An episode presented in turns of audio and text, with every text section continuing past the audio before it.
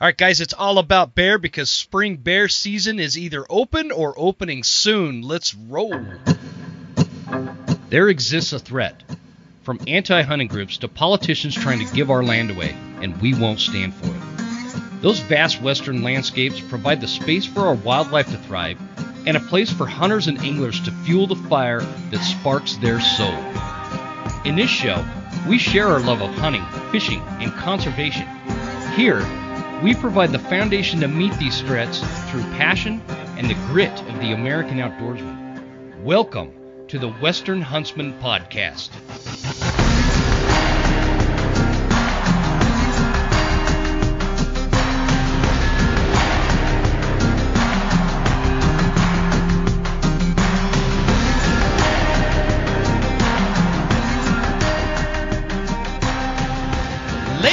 Gentlemen, welcome to this episode of the Western Huntsman Podcast. This is episode number 107, and I am coming at you from the Broken Tine studio right here in Clark Fork, Idaho. Got a really good episode I'm excited to record tonight with uh, with my new friend, and I'm going to announce him in just a minute. And I just need to do a couple of announcements. If you guys are listening to this, and are following along with us on Instagram, you know that we just released our turkey call giveaway from Phelps Game Calls. That uh, is to include a box call, a uh, and and a, a three reed pack for you know your mouth reeds, and then a black back mouth reed, which is. Uh, as we speak, I just uh, called in a couple of jakes yesterday for my, my girls who are 11 and 13, and we pulled a double.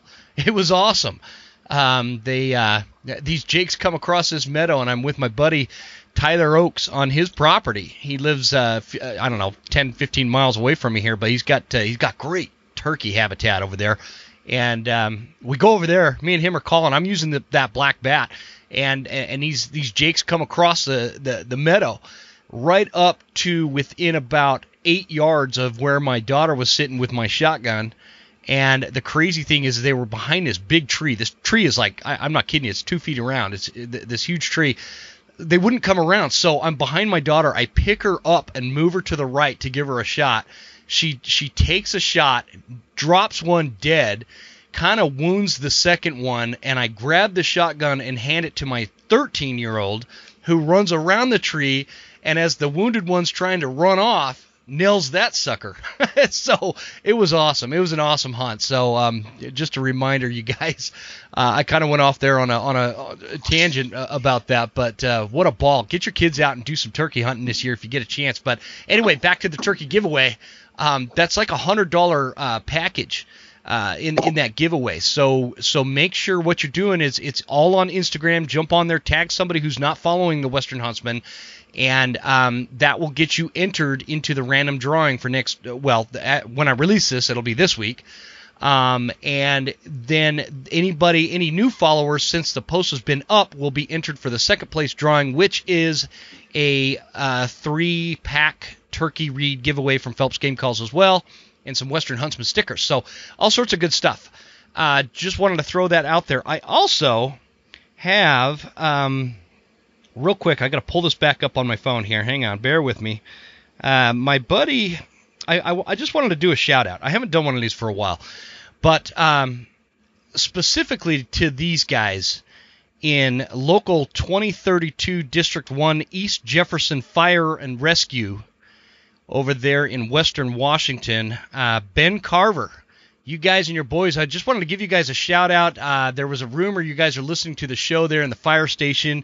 Right on. I appreciate that. I appreciate what you guys do. Thank you for your service. Again, Ben Carver, shout out to you and uh, and and your uh, firefighter friends there. Again, East Jefferson Fire and Rescue District 1, Local 2032 in Western Washington. You guys are awesome. I appreciate it. All right, guys, this week I've got my new friend that I'm going to totally slaughter his last name, but I'm going to give it hell anyway. Uh, from the Western Bear Foundation, Joe. Joe, just say your last name, dude. I already forgot how to pronounce it. uh, Kondelis. Kondelis. See, I was going to yep. say Clondilis, so I'm glad you did that. Kondelis. and um, where does that name come from, man? It's Greek. Is it Greek? Uh, it's actually been shortened a little bit since uh, my great grand my great grandpa came over uh, from Greece and um, was at Ellis Island and did that. And they, they actually the name was spelt differently uh, in Greece. We've done some uh, back history, and when they spelt his name at Ellis Island, they spelt it like we spell it now, K O N D E L I S. Uh-huh. Used to have like an O and a U and some more vowels in there. Um, so yeah, it's a it's a Greek name. That's awesome. so yeah, have yeah. you ever you ever been to Greece? No, it's it's on my bucket list. We still have some family over there. Um, you know, long distance uh, thirds and fourth cousins and stuff. But uh, yeah, we uh, we haven't been, but I definitely want to hit that in Italy, uh, or where kind of my uh, my roots are from. Yeah, that it's a cool trip, man. Um, I, I so I've been to Greece, and I regret when I went because I was. Uh, it, you know, it was it was one of the stops when we were on a uh, overseas deployment when I was in the military, right? And so I was young, and the focus was getting off the ship and going and partying and Heck so yeah. I, I, didn't really get to see any cool sights in Greece, and and I, I really regret that. Now that I'm older, you know, it's like, God, what what the hell were we thinking? We're we just wanted to get off the ship and chase women and, and go drink, drink and, and, chase yeah, girls. Yeah, I've been the same way and not appreciated it. It's, it's funny how things change as you get older. You're it like, totally does. Man, I've I've missed out on a great opportunity, and at that time, no, you're not thinking about like, oh, I could go see all this neat stuff right? I could have seen Athens. Especially when you're in the military. Yeah, yeah, you're just like, oh, we're on leave. I'm out of here. Yeah, it sucks. I, I, I really do regret that, but it, it is what it is. At least I can say I've been there. I, I, I suppose. Heck yeah. I don't remember much of it because you know. you did it right. when you let when you let Marines out in a foreign town, uh, they about shut it down and burn it down. So uh, that's about all I remember. So Cody, or I'm sorry, yeah. you're, you're in Cody. Um, yep. Joe is in Cody, Wyoming, and you. What do you do again for the Western Bear Foundation? Oh, I call myself the chief volunteer because we're an all volunteer organization. So uh-huh. um, we we don't have any paid staff or anything. So I, I kind of am essentially the founder um, and current acting president or executive officer, whatever you want to call it. We don't really have a lot of titles here, but um, yeah, so uh, Ben and Cody for this is my 17th year. I think I originally come from Southwest Montana and Butte, um, but we've been here for like uh, 17 years and just absolutely love it here. And um, kind of started the foundation uh, in my mind with a buddy uh, all the way back in like 2002, 2003, living in Montana, and didn't get it kicked off and, and get the I'd say I didn't get my poop in a group until about 2005 and six to try and figure out how to start a nonprofit, which is mm-hmm. not something I learned uh, ever. And uh, it's not easy. So struggle. No, it, it, was just like no one to go to to learn, and mm-hmm. uh, it's kind of like bear hunting. A lot of people aren't, aren't keen on sharing secrets, which is why one of the reasons we like to start the group was because we wanted an organization that people could go to and lean on for like advice, tips, and tricks, amongst a lot of other things. But oh, cool. Yeah, man. that's kind of how the foundation got started, and uh, we are uh, we're going strong now.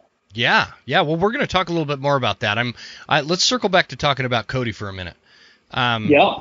Now I did have I did have somebody in Cody on the show like a year ago. I'm trying to remember that because I said that, I'm not going to remember his name, but he is an awesome dude that is. Uh, um, I, we we talked about grizzly bears and the, and some of the grizzly bear encounters over there. Um, oh yeah, gosh. And and so I was I was telling him, you know, that, like Cody is a, is kind of a special place for me. Um, I I love Cody, Wyoming. My wife and I almost moved there back in 2012, I believe. Wow. Um, we we went down there like four or five times in over a summer and looked at houses and you know all sorts of stuff. We almost moved there. Um, anyways, what was his name? That is going to drive me crazy. What, what, what, was the context of why he was on? Did, was he uh, a part of a group or anything? No, so he's uh, he's a resident down there, and we were we were hunting. I'm, I'm trying to pull it up here in the. Um, I, I feel like it was Dan, but I could be wrong. I don't know if it was Dan. I'll I'll look it up. I'll find it by the time. Uh, I, am gonna feel bad if he listens to this, and I, it's it's it's a brain fart. Not that I don't remember. I, well, 107 shows in, you uh, yeah, it's probably easy to forget. That's a lot. That's pretty cool. It's uh, it was it was an interesting conversation because I brought up that that little restaurant there in Cody that I I still think about a lot. It's that little red building. It's like a steakhouse. Ron Nijoliak. Oh, Ron, I know Ron well. Yeah, Yeah. big bow hunter. Yep. Yeah, yeah, yeah. Big time bow hunter. Some great, great stories and Yeah. yeah, great dude. Yeah, I did see Ron was on a while back. I for some reason it didn't uh, occur to me either. Yeah, I just yeah, I totally I totally spaced his name there. So sorry, Ron. Yeah. If you're listening, buddy. Gosh, I'm gonna like have to send him a T-shirt or something now after that. Yeah. Um, but anyway, yeah, I, I love Cody, man. Uh, it's it's actually the the spot where I don't know if I told this story or not, but I, I was kind of messaging you. I, I got up early, left the my wife and kids over over at the hotel in town there, and I went I went fishing. Is it is it the the Shoshone River right out of there? The- Yep. Yeah Yep. Yep. fishing that bad boy. And it had rained the night before, so I, I was the first one down this trail early in the morning, and I'm down there fishing, whatever. I, I think I caught a couple of fish, and and then turn around and walk back up that trail, and there were grizzly bear tracks covering my tracks from walking in an hour prior to that. Um, and it was nuts, and I took I took some pretty good pictures of it somewhere. There's no so- shortage of them in this country, man. It is. It's Yeah. crazy. Yeah, yeah, we we might we might talk a little further on that. So I want to get back to the um the Western Bear Foundation and kind of what in in your mind what is the mission of the Western Bear Foundation before we go into some of this other stuff. Yeah, I think the quick and easy elevator pitch is uh, we want to be an organization that advocates for bears and bear hunters. So, uh, uh, uh, two sides to to our kind of plan, and and one of our founding platforms was to be the go-to group for bear hunters out there that are advocating for the sport, Mhm. trying to make sure that we are doing everything we can to ensure a future for our sport and our hunting heritage, uh, specifically black bear hunting. Um, and, and hopefully grizzly hunting. That was another platform of ours was to do what we could do as a foundation to delist the grizzly bear. Um, and there's a lot that we've done in the past and, and continue to do to try and do that. But um, yeah, so one side of the of the token, we're like all in on hunting and want to make sure we we are uh, protecting bear hunting uh, for sportsmen in, in the United States. And on the other side, we really are kind of fine tuning. And we've done so much conflict mitigation work for grizzly bears. Like most of the money for quite a few years was going into electric fences, bear-proof storage containers, bear-proof garbage cans, and our thought was the more grizzly bears we keep on the landscape, the easier it is to get them delisted, rather than kind of going the other way that people think like, oh, let's just kill them all. Yeah. Like, well, we're never going to get them delisted that way, and we want hunting seasons. We want state regulation. We want the states to control the grizzly bear. And so that was what we did for a while. And, and now we're kind of like still doing that, but we're able to do a lot more on black bear research, which is what we really wanted to do for a long time because if you look back and, and there's some states doing some stuff now, but we really haven't done a lot with black bears in the West in, in quite a few years. Um, there's not a lot of states that can definitively um, give a good estimate on how many black bears we are in each state. You know, they just say we're around this number, but you can damn sure know how many grizzly bears are in the Greater Yellowstone or Northern Continental Divide ecosystem. So we, we kind of thought like, you know, the grizzly bear is taking a lot of the money, funding, and research away from black bears. Yeah. Probably because black bears are not a uh, they're not a resource concern. You know, we have them everywhere. They're almost in all 50 states, if not already. There's more black bears on the landscape now than than there's ever been. Mhm. And so it, it people don't think we need research, but I, I kind of think the other way. Like we're starting to see mange come up in the east, and we're seeing things that can affect large populations. And so what we've been really striving for the last few years is uh, getting black bear research in states, population studies, density studies. We're doing a huge one in Wyoming right now that's really kind of cutting edge. Um, that we have a, a grad student working with the University of Wyoming, an assistant professor working on it, and and the University uh, or the Wyoming Game and Fish doing a lot of work. And we're going to try and get population estimates through DNA uh, hair collection uh, on several different mountain ranges in the state. And we're also looking at har- harvest vulnerability of bears over bait, which we can bait in Wyoming, but mm-hmm. we see a lot of the same age class getting killed in Wyoming over baits. Like younger um, bears, I, or yeah, it, middle. You know, middle? I think there we're trying to decide whether or not baiting is uh we're we're continuing to kill the same age class while we see big big bears like age out and maybe not get killed. And and and we have theories as I've bait and, and run baits myself and you know them big ones as you know are really hard to get in the daylight. Yeah. And uh, so it, we're trying to understand that. So we're actually like including hunter uh, reports on bait sites. They're logging baits uh, what they use.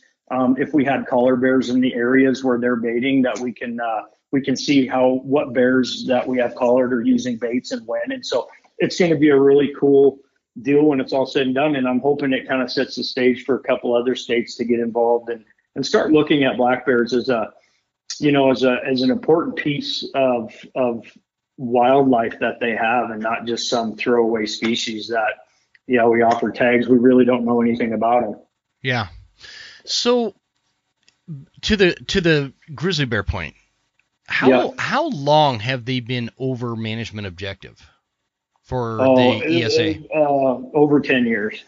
I, I was going to say I, I want to say, but you're the bear expert. I, I want to say it was like 2008 or 2009. Yeah, and we asked for delisting.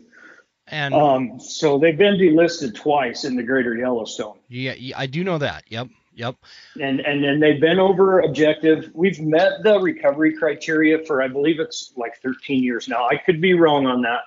Um, that's not gospel. I try and keep all the numbers in my head, but the recovery criteria is what what they have to go off of, and there's like three or four different things. And once all those things are met, that they can be deemed recovered by the Endangered Species Act. Um, and that has been done for a decade, and we're still sitting on uh, uh, listed population of bears.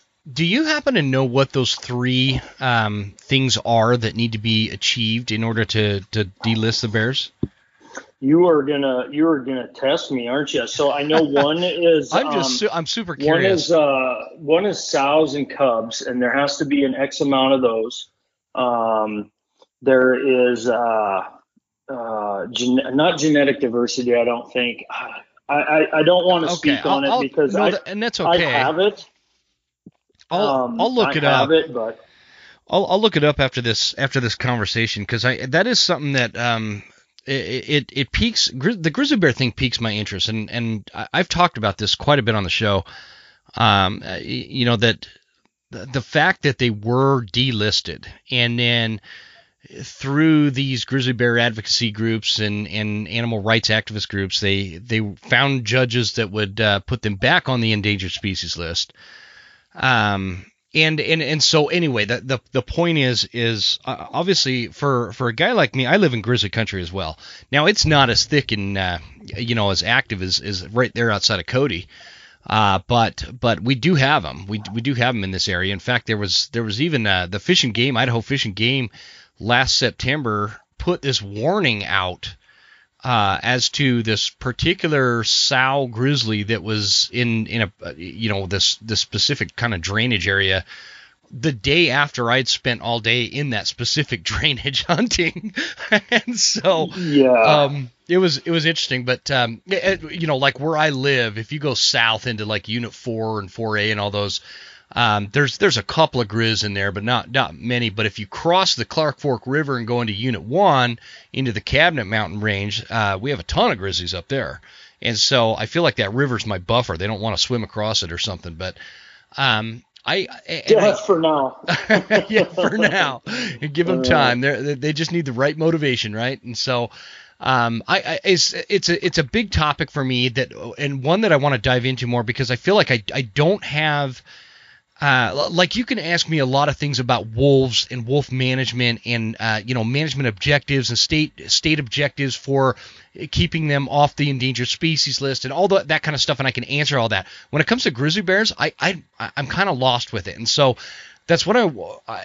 Eh, that said, I still have big opinions about why they should be uh, delisted and and there should be state management. I have I have very big opinions about that and how that relates to human grizzly interaction and, and how that mitigation could be changed through hunting seasons and behaviorally. You know, I, we can go on and on and on about that. So um, that's yeah, it's it's it's kind of a weird thing, like because of the most recent delisting and then petition to relist, and then the Judge Christensen in Missoula uh, upholding that, and we lost our hunting seasons, and they went back on the list. Mm-hmm. There was some different things that came up than came up the first time we got them delisted. So the first time we got them delisted, there was like this concern over white bark pine crop and their natural food. And, oh, that those numbers are down, so we can't delist them. This last time was a lot of paperwork stuff. It was like little loopholey things, and one of them was genetic diversity. They said, well, the the, gen, the greater Yellowstone ecosystem bear doesn't have enough genetic diversity. Well, part of the recovery plan is to have genetic diversity, and they said, well, there is enough per the plan. But he said we would like to see more of that. And there were some other things that came up, and so it was a lot of like wording. So now in the new petition to delist, we the the state of Wyoming and, and Idaho did a, a, petition as well. A lot of it's been changed. The wording, like instead of not relocating out of state to supplement genetic diversity, simply they changed the wording and said we will translocate or we'll locate bears out of state if we capture them in Wyoming. We'll move one to Montana if we think that we need to augment genetics. And so a mm-hmm. lot of that stuff was little tiny things, but um, like for the for instance, so now I have it up here now. The the the recovery criterion is um, a minimum population size for the greater Yellowstone, which right now um, we're we're sitting well over probably 1,100 bears uh, easily, conservatively. We have to manage just, just in the is that just, just in the, the greater Yellowstone? Yellowstone? Yeah. Yep. We have to manage for 500. So we're 600, 700 over objective there. Yeah. Um, breeding, breeding female occupancy. So that was the one. And we have to make sure that 16 of the 18 units within the greater Yellowstone, so they break the greater Yellowstone recovery zone into units. And 16 to 8 to the 18 of those have to be occupied by females with offspring over a six year period. Um, that, that has been done uh, for a long time. So that one's kind of out. Um, the other one is mortality limits, and it's to ensure that annual mortality rates are not exceeding a, a certain amount for independent males, independent females, independent young. And so all those things have been done. Regardless of the cause of mortality, that's that's just kind of taking that into account. That's just yeah, and, and so they base it off of what the estimated population is and then they say these are the mortality thresholds that we can sustain.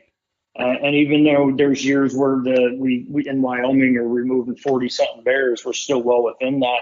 So much so that that's how we got the hunting season quotas. Yeah. They said the re, the deaths of bears from last year was this number. You had X amount left in the threshold. That's how many bears you can harvest on, on a hunting season. So and now it's interesting because Montana did a petition on their own. So the Wyoming Greater Yellowstone Ecosystem petition is a MOA petition, a memorandum of, of understanding. So three states petitioned together on that one.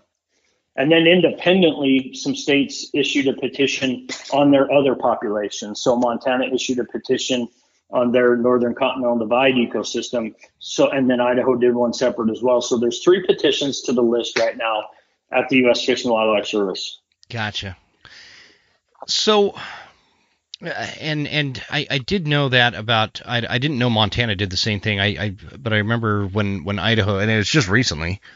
Yeah, um, very recent. I, but I can't remember if it was for the Cabinet Mountain, which is the which is a mountain range just north of me here um, that that eco you know region or if it was the one down by kind of like that you know just out of Yellowstone the, the island park and or if that is included in the greater Yellowstone ecosystem. That'll be in the greater Yellowstone. Um, okay, so that's this, in that, that, greater Yellowstone ecosystem. Yeah. That must have been the one Idaho listed then as the Cabinet Mountains, um, it, the the Cabinet Mountain Range. I, I'm not sure if I'm naming it right, but it is basically the the population that is um, you know up here in Unit One um, out of the Cabinet Mountains there.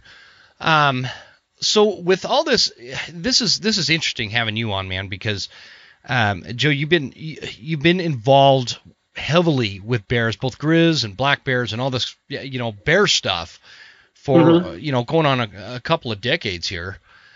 Um, what is your sense and what is your reaction to a lot of the the stuff taking place right now like we you know our, our friends in washington just uh, basically lost their spring bear season i don't know if they'll ever get that back or if that's uh, how viable that is uh, we're looking at california who seems to like clockwork every year have these uh, this humane society of the united states come with this this petition to get rid of their spring bear hunting season or bear hunting in general uh, because uh, you know it really bothers certain senators in downtown San Francisco uh, that people bear hunt.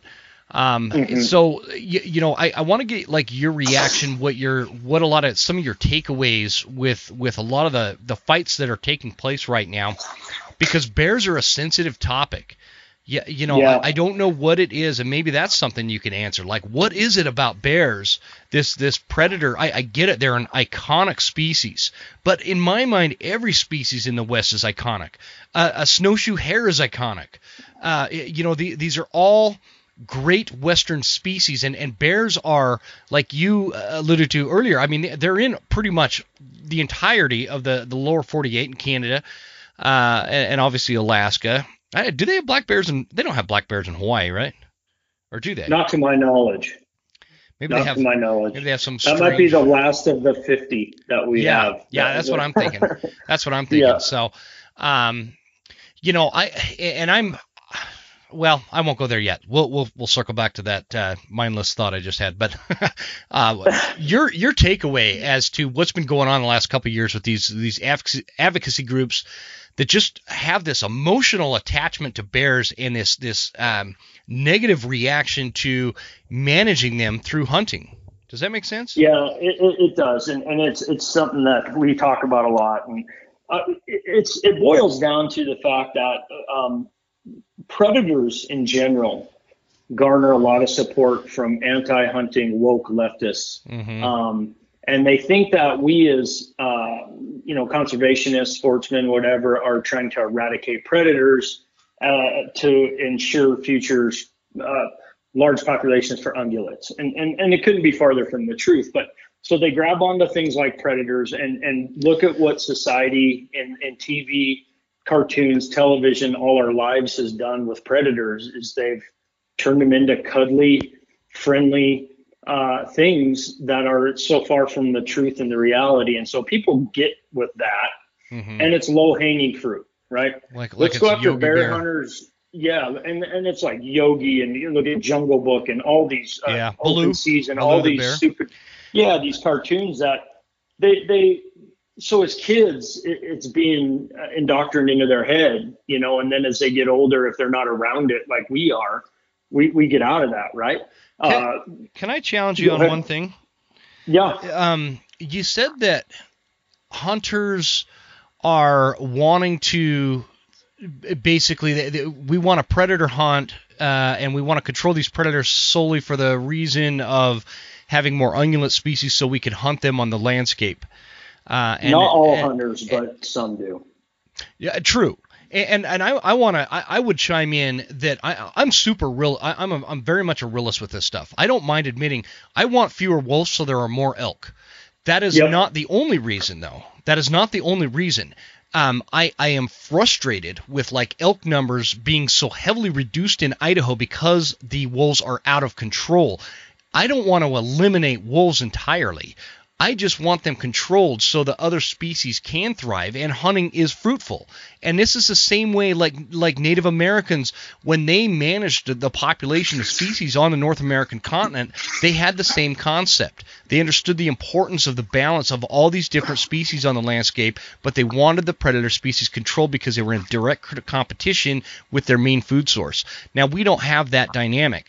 But I, I do think that most hunters are dynamic thinkers enough to know that these species are here to stay, whether you love them or hate them. Hate them. We the wolves are not going away, right? And I don't mean to get off the bear topic, No, and, and, and wolves but, and bears are a little bit different, I think. So totally, totally. I, am kind of with you. With I'm just wolves. Like we have to knock those buggers down. Mm-hmm. Um, and I'm just using those as, as an example uh, in terms of the predator predator control, uh, the motivations for a lot of hunter. I, th- I think that it, it is important that we include the fact that we do want the predators controlled to an extent so that there are more ungulate species but oh, that oh, yeah. is and, how it is supposed to be. That is how it's and supposed to be. And that's one thing that we always advocate as far as like we want a lot of bear hunting opportunity. We know that's a species that has to be managed.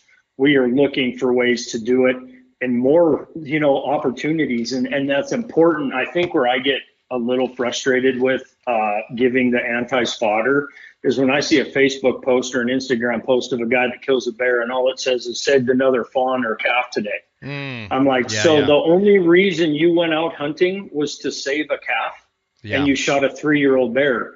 It's like, I, you know, I get that. And maybe that is your motivation, but it's also like, I don't hunt bears for that reason. I hunt bears because I freaking love hunting bears, the challenge. I love the species. If I kill a bear and maybe I save a calf, that's an indirect thing. That's great. But I don't do that's, it for that reason. why you're out doing it. Yeah.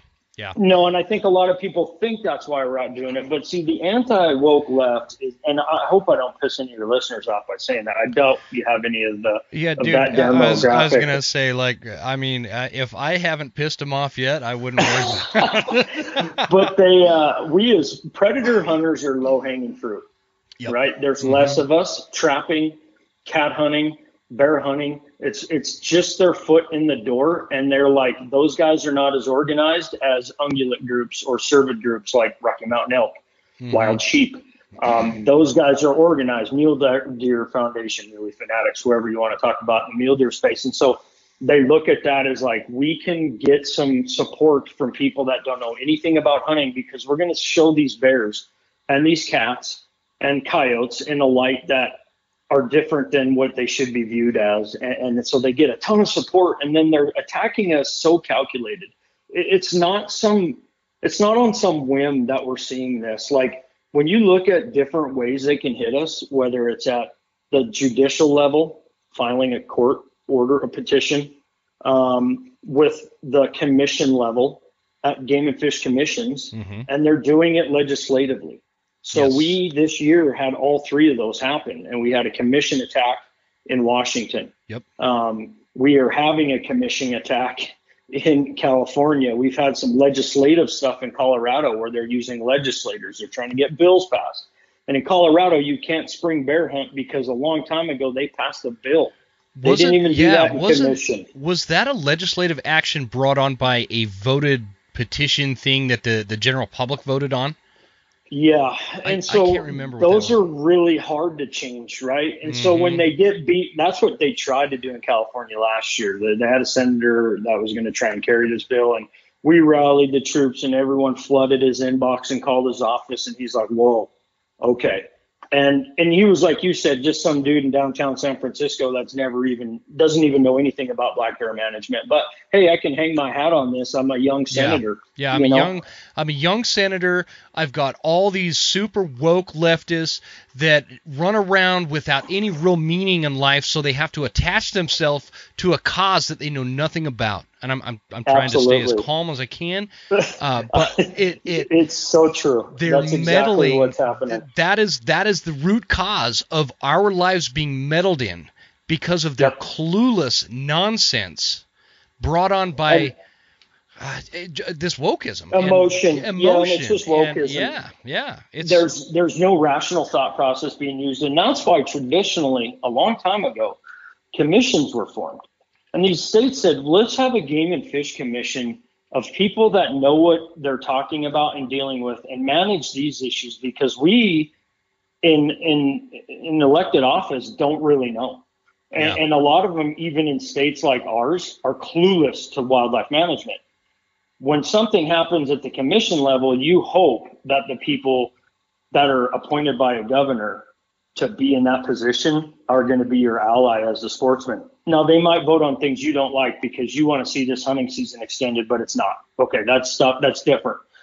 What you see happening in Washington is a flipping of that commission from a hunting, uh, conservation based uh, kind of demographic on that commission to a pretty much anti hunting preservationist mentality. And Governor, the governor there has appointed people that will be on there for six years now. Yep. So even if he's gone, the new governor will have to deal with them. And so that commission is now not a friend of the sportsman. And, and they're doing all. some pretty scary things over there. I, I, yeah. That is the next big thing that I think we're going to see happen in the West is okay, you can fight us legislatively. Yeah, I think people are going to start trying to get governors in place. This is where it comes really important for sportsmen. You can't, and, and you know, we always say go to the voting box because your vote counts, like even with your local and state senator, but your governor too. Mm-hmm. But we as sportsmen, we can't, we, they don't carry the vote in Washington. Sportsmen are so outnumbered, no matter what they do, they're not going to get the right guy in there. Totally, and it's it's like and three so it's counties. It's like three counties in in the state of Washington that that run that that demographic controls the entirety of the state. Because if you get outside of those three counties, Washington is a cool place and it's full of cool Absolutely. people. They're they're like-minded folks. They're sportsmen. They're they're folks like us that just want the government out of our freaking business and and we want to live our own lives and and go hunting and fishing and pass down those traditions. But you go into those three counties where these people just live on top of each other like this. You, you know and and and they get this this uh, mindset, this what what is that called? That group think where they don't even know what they're talking about. They're just agreeing with each other. And you know what was really telling, Joe, is I emailed Lorna Smith, the commissioner over, uh, one of the commissioners mm-hmm. over there, who was who's a pretty oh, yeah. you know vocal anti-bear hunting.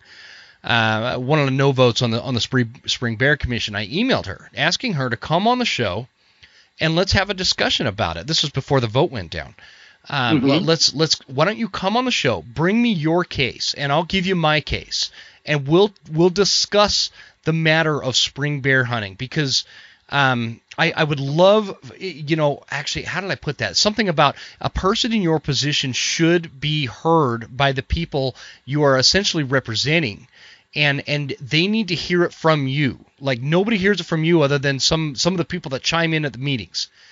And her response was, I don't see any point to that because it seems like everybody has made up their mind.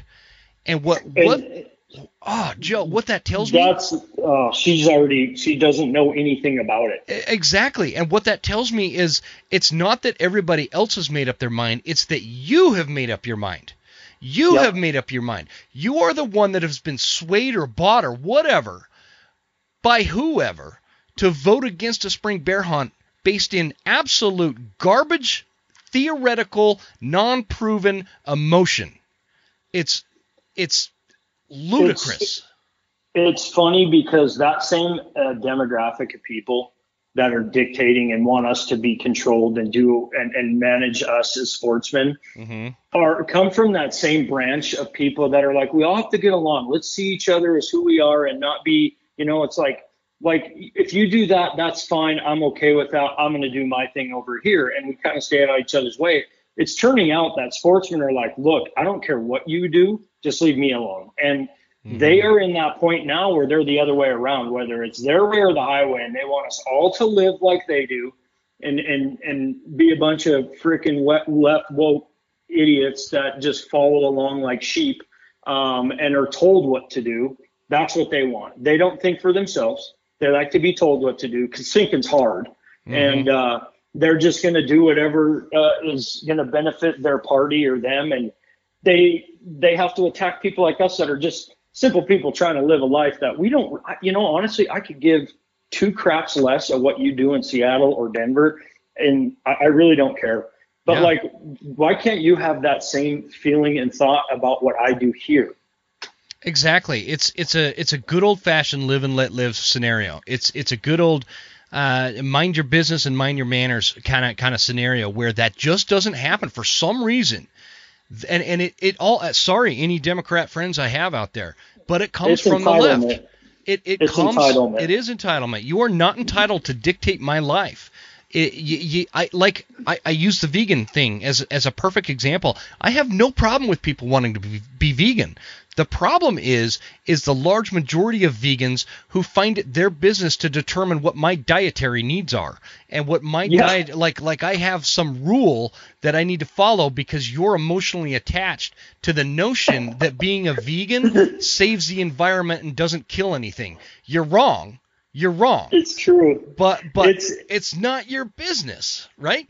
Exactly, and that's gosh, that's one thing. It's it's we have we're really strayed in this country, and I don't think I have to tell anyone that listens to your show that because they're here for a reason. We all believe the same way, and and I don't know how we're going to get back to that. I think I think we've just had too many people that have had it too easy in life that Mhm. feel like whatever they have as their uh, opinion and their way of life is like they they've never had to be challenged. They've never been told no. They get their way all the time, and probably as kids, and that's the way they want it as adults. And they throw hissy hissy fits when they don't get it. And now a hissy fit is, well, I'm going to get on the commission, or I'm going to call a senator, or I'm going to mm-hmm. get a bill passed, and that's where we're at now. You know, I'm going to donate to the Humane Society of the United States a bunch of money so that they can run around claiming they're doing something for wildlife, which they're not. And, Exactly. and and if you don't like it, then you're you're offending me, and you're a bad person. And if you're not a vegan, you're a bad person. I'm sorry.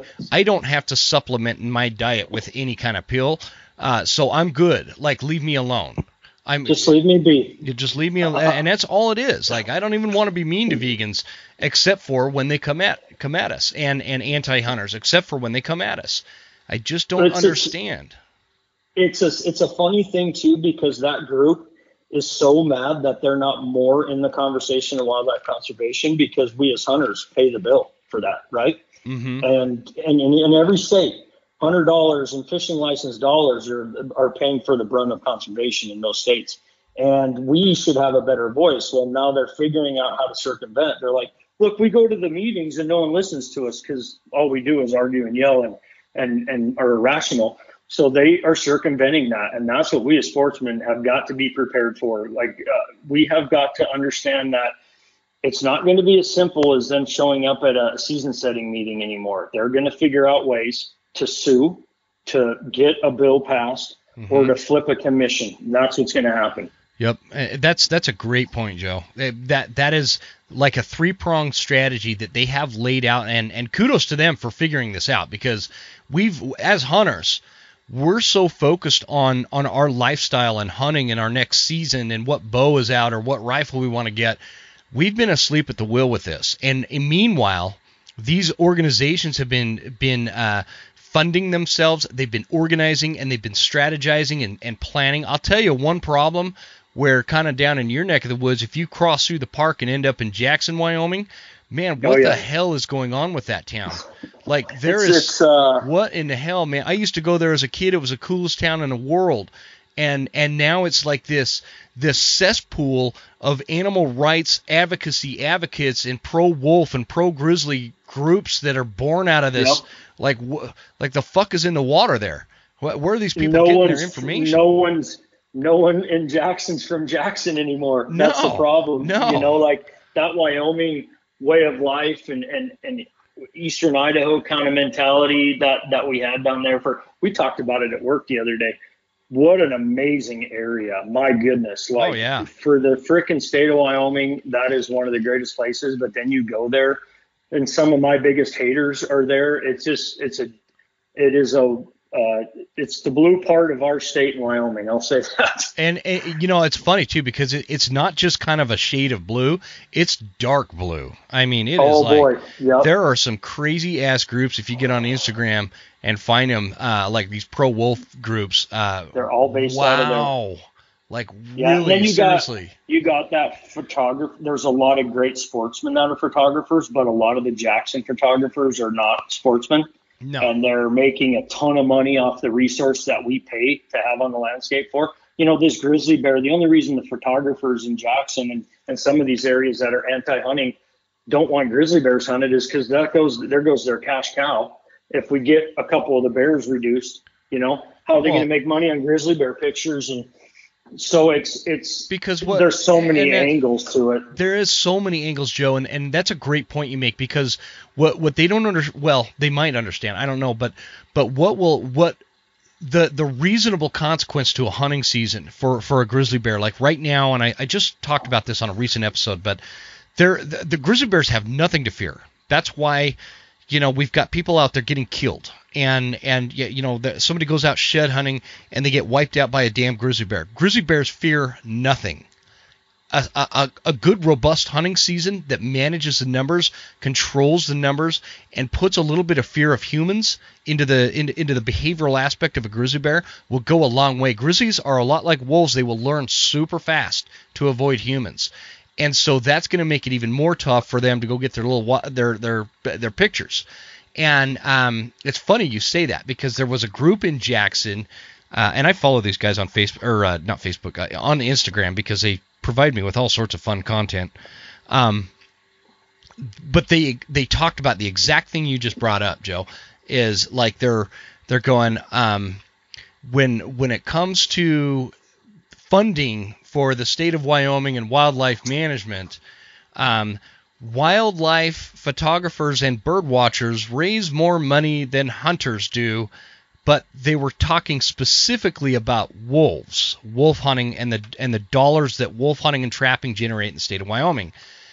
There, so so it's an unfair argument because a there's a lot of hunters that are also wildlife photographers, so you don't know if they're there photographing elk in the park and then turning around and going hunting elk on the Montana side or something, right? Yep. Um, you don't know if they're fly fishing one day and then wildlife photography the other day and then the, the bird watching the, the third day. Yeah, you know, they don't know how to put that together. Plus, they conveniently leave out all other hunting fees um, of of that is involved with with Wyoming hunting. When when you take just the wolf hunting tags that are sold, sure, there's probably more tourism doll- dollars from those other those other things. But when you start putting in deer, elk, uh, bear, and the non-resident fees and fishing licenses and all these other things, there's no competition. I'm sorry. No, and and the funny thing too is we get back on what these groups are doing and how they're calculated. Is you have say two groups, say Bio, Center for Biological Diversity in Western Watersheds. Uh-huh. Like we, sp- the sportsman groups are busy with a lot of things. You know, us all volunteer, don't have a lot of people, and and you got all these groups, but these groups is all they do is find ways to litigate and do Yeah. a bear bait ban and do this and that, and then it comes time to put their money where their mouth is, and it's like, you want to do something for bears? Okay, give us a hundred thousand dollars for this uh, black bear research program. Oh, we don't. No, you know. So it's like, and I would never ask them, but I'm trying to highlight a point is none of them spend money on the resource they're trying to protect. All they're trying to do is litigate to ensure that hunters can't uh, go out and hunt. so they what- don't care about the animal. So what you're saying is they're like they're they're they're raising money and asking asking people for money to like raise to litigate and pay for attorneys and stuff like that versus Exactly. Yep. And then how they line their pockets are there's that um, there's the uh, shit I don't know why it escapes me um, the Equal Act of Justice or Equal Justice Act or whatever. Mm, I know what Or you're if they about. yeah if they sue the federal government and win they get paid. Yep. And so how do they stay relevant? How do people donate to them? Well, the people that are donating to them want to see them doing something. I don't like bear hunting. Okay, we will litigate if you give us money. We'll stop bear hunting in the West. Okay, I'll give you a couple million dollars. So they do a suit. They get a couple million dollars. If they lose, they're like, oh, sorry, we'll try again. So that's how they stay relevant, right? They're not doing anything on the ground to stay relevant Exactly. like we are. They're just litigating, and then their membership's like, great job, here you go, more money. And then they're like, hey, by the way, we won that case, so we got paid by the federal government, which is taxpayer dollars, mine and yours. Yep. Yep. So that's how they stay relevant. Like if you look back at some of their work, it's not a lot of it's on the resource they are claiming to try to protect. No, it, it's it's almost. I mean, it is. It's laughable how much is actually towards a resource, especially loud, boisterous organizations like the Humane Society of the United States. They don't do Yeah. jack shit for wildlife management. They don't No, do they jack don't. shit. I'm sorry. No, it's, it's it's true. Like I've never seen, and I could be wrong, but like I've never seen like this project was funded by the Humane Society and Center for Biological no, Diversity dude, I, to try to so, understand ungulate populations. Dude, like, I never. am writing a book. I, I'm writing a book, and I'm legitimately trying to find things that the Humane Society of the United States, which is the largest funded um, anti-hunting organization, I could find. Well, I, I, don't know if I should say that. I don't know if they're the largest or the the, the highest funded. Uh, but the, put it to you this way: they they rake it in. They rake in oh, millions loaded. and millions of dollars. Um, I want to say it's around 160 million a year. Um, and anyway, I really tried uh, between their website and and searching for projects or habitat improvement or species uh, development um, research, all these things to try to get some real information of, of good things they've done. And literally, I'm not kidding you, they saved some dogs from families with coronavirus and stopped a department store from selling fur. Uh, none of which is wildlife management um, related. No, that, I mean, the, they the got fur, some big executives. They got. They pay. do. They do. I mean, some big, big money, big, big donors. Um, and so you're exactly right, man. We we could do this like all week, man. We can make the longest oh, podcast yeah. ever a, about this. There's a really cool group out there. I know you know of them, but Howl for Wildlife is doing a good job of oh, bringing oh, yeah. more of this to light. You know, and like um, trying to trying to kind of be that equalizer and and and make sure that we as sportsmen, because you know we the sportsman community and fishing and, and just anyone that outdoor recreates or is a consumptive user, I'll say, uh, we we have the same tools that the anti-hunting and the leftist woke group does. We just are not great at using them as a whole. Uh, we're getting better, and I think that's where this like Howl comes in, mm-hmm. and us using our social media presence and and email and and being able to get out there. It's like we can do the same thing they're doing, and we just need to continue to try and advance in that space because that's where they're really strong you know, they took social media to another level to get support.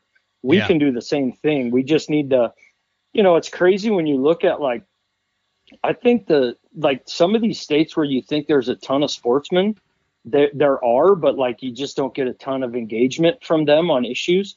And a lot of it's because they just don't know or they don't know where to find it. And so that that's a that's a huge challenge for for our groups.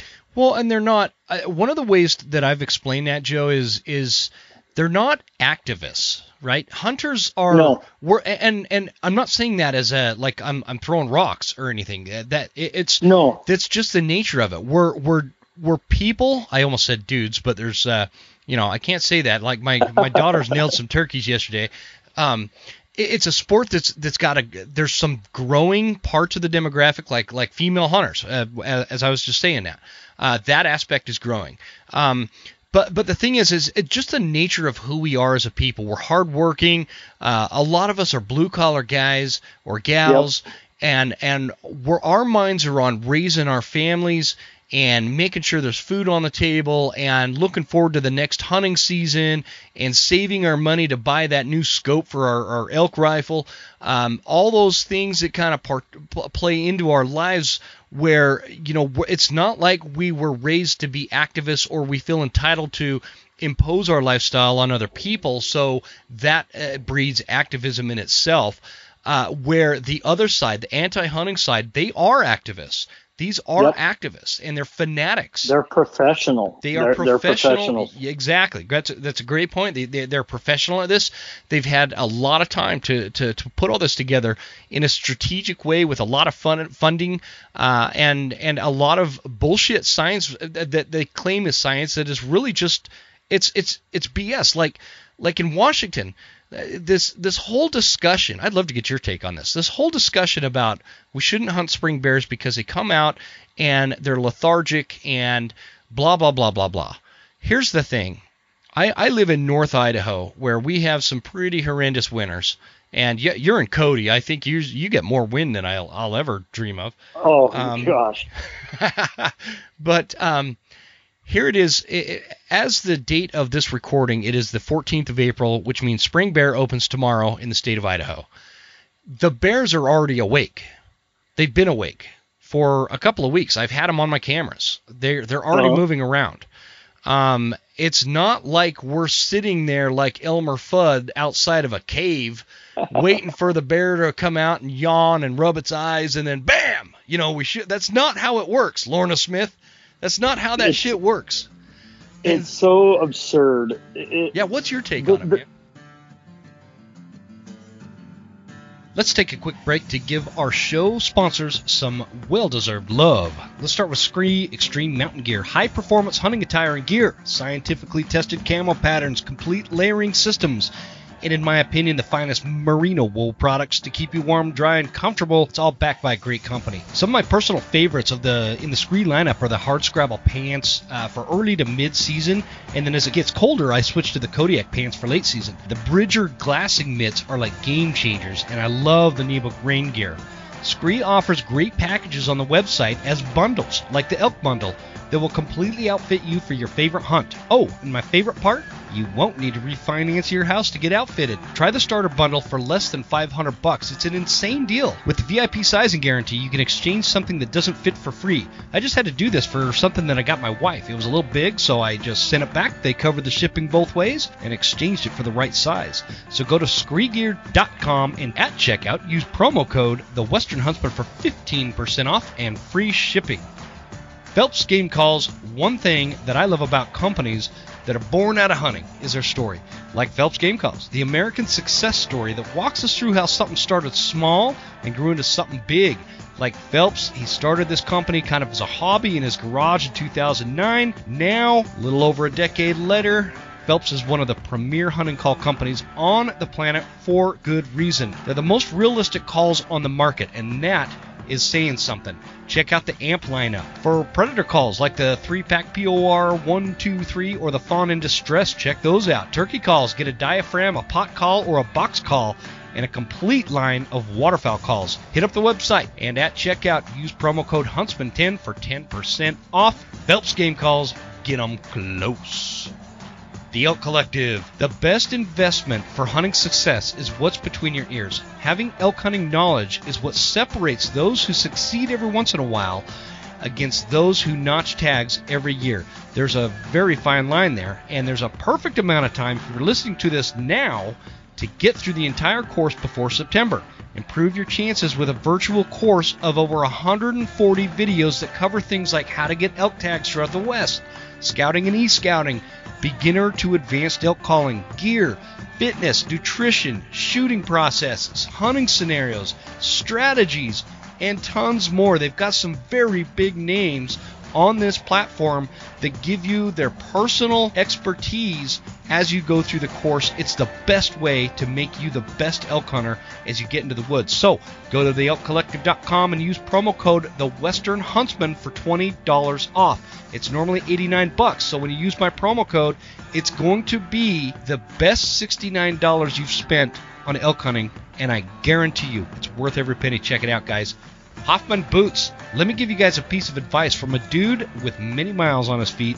Never skimp on quality hunting boots. Hoffman Boots is a fourth generation, family owned company based in North Idaho. I've been sporting a pair of Hoffmans for close to a decade, particularly. I like the Hoffman Explorer in the 8 inch. In my most humble opinion, again, Hoffman offers the most comfortable hunting boot that does the least amount of damage to my feet after several miles on the mountain. Very little break in period on these boots, by the way. Uh, I took them right out of the box and went on a crazy elk hunt, not even a blister. For hunting, they have the Explorers and the Summit boot offered in insulated and non insulated. And ladies, check out the new women's Hoffman Explorer 400. They also carry lineman boots, winter pack boots, logging boots, and hiking boots. Get totally outfitted at hoffmanboots.com and at checkout. As you know, it's coming. Use promo code, all caps lock, Huntsman10 for 10% off. Last but not least, Tactacam. If you're interested in self-filming your hunts, whether for you know memories or making hunting content, check out the Tactacam products like the Spotter LR, Tactacam 5.0, and the Film Through Scope system, all of which are available at thewesternhuntsman.com, which helps support our fight against the anti-hunting movement. But my favorite is the Tactacam Reveal cell cams. I use these cell cams all over my property, and I'm like obsessed with monitoring the wildlife in real time with these cameras. They not only text me instantly when a buck or a bear is cruising through, my reveals make for excellent security systems. I know when the FedEx dude is delivering packages way down at the bottom of our driveway. And I also know if some knucklehead shows up to try to steal them. I know when someone's trespassing or if I have the kind of wildlife roaming around that I don't want, you know, like a coyote. And uh, I quickly react with my cat like reflexes. Great for trappers, great for hunters, uh, security, anything, guys. Check it out at tactacam.com because I don't have the reveals on my website right now. Uh, let them know I sent you. Tactacam.com. Let's get back to the show. Here we go.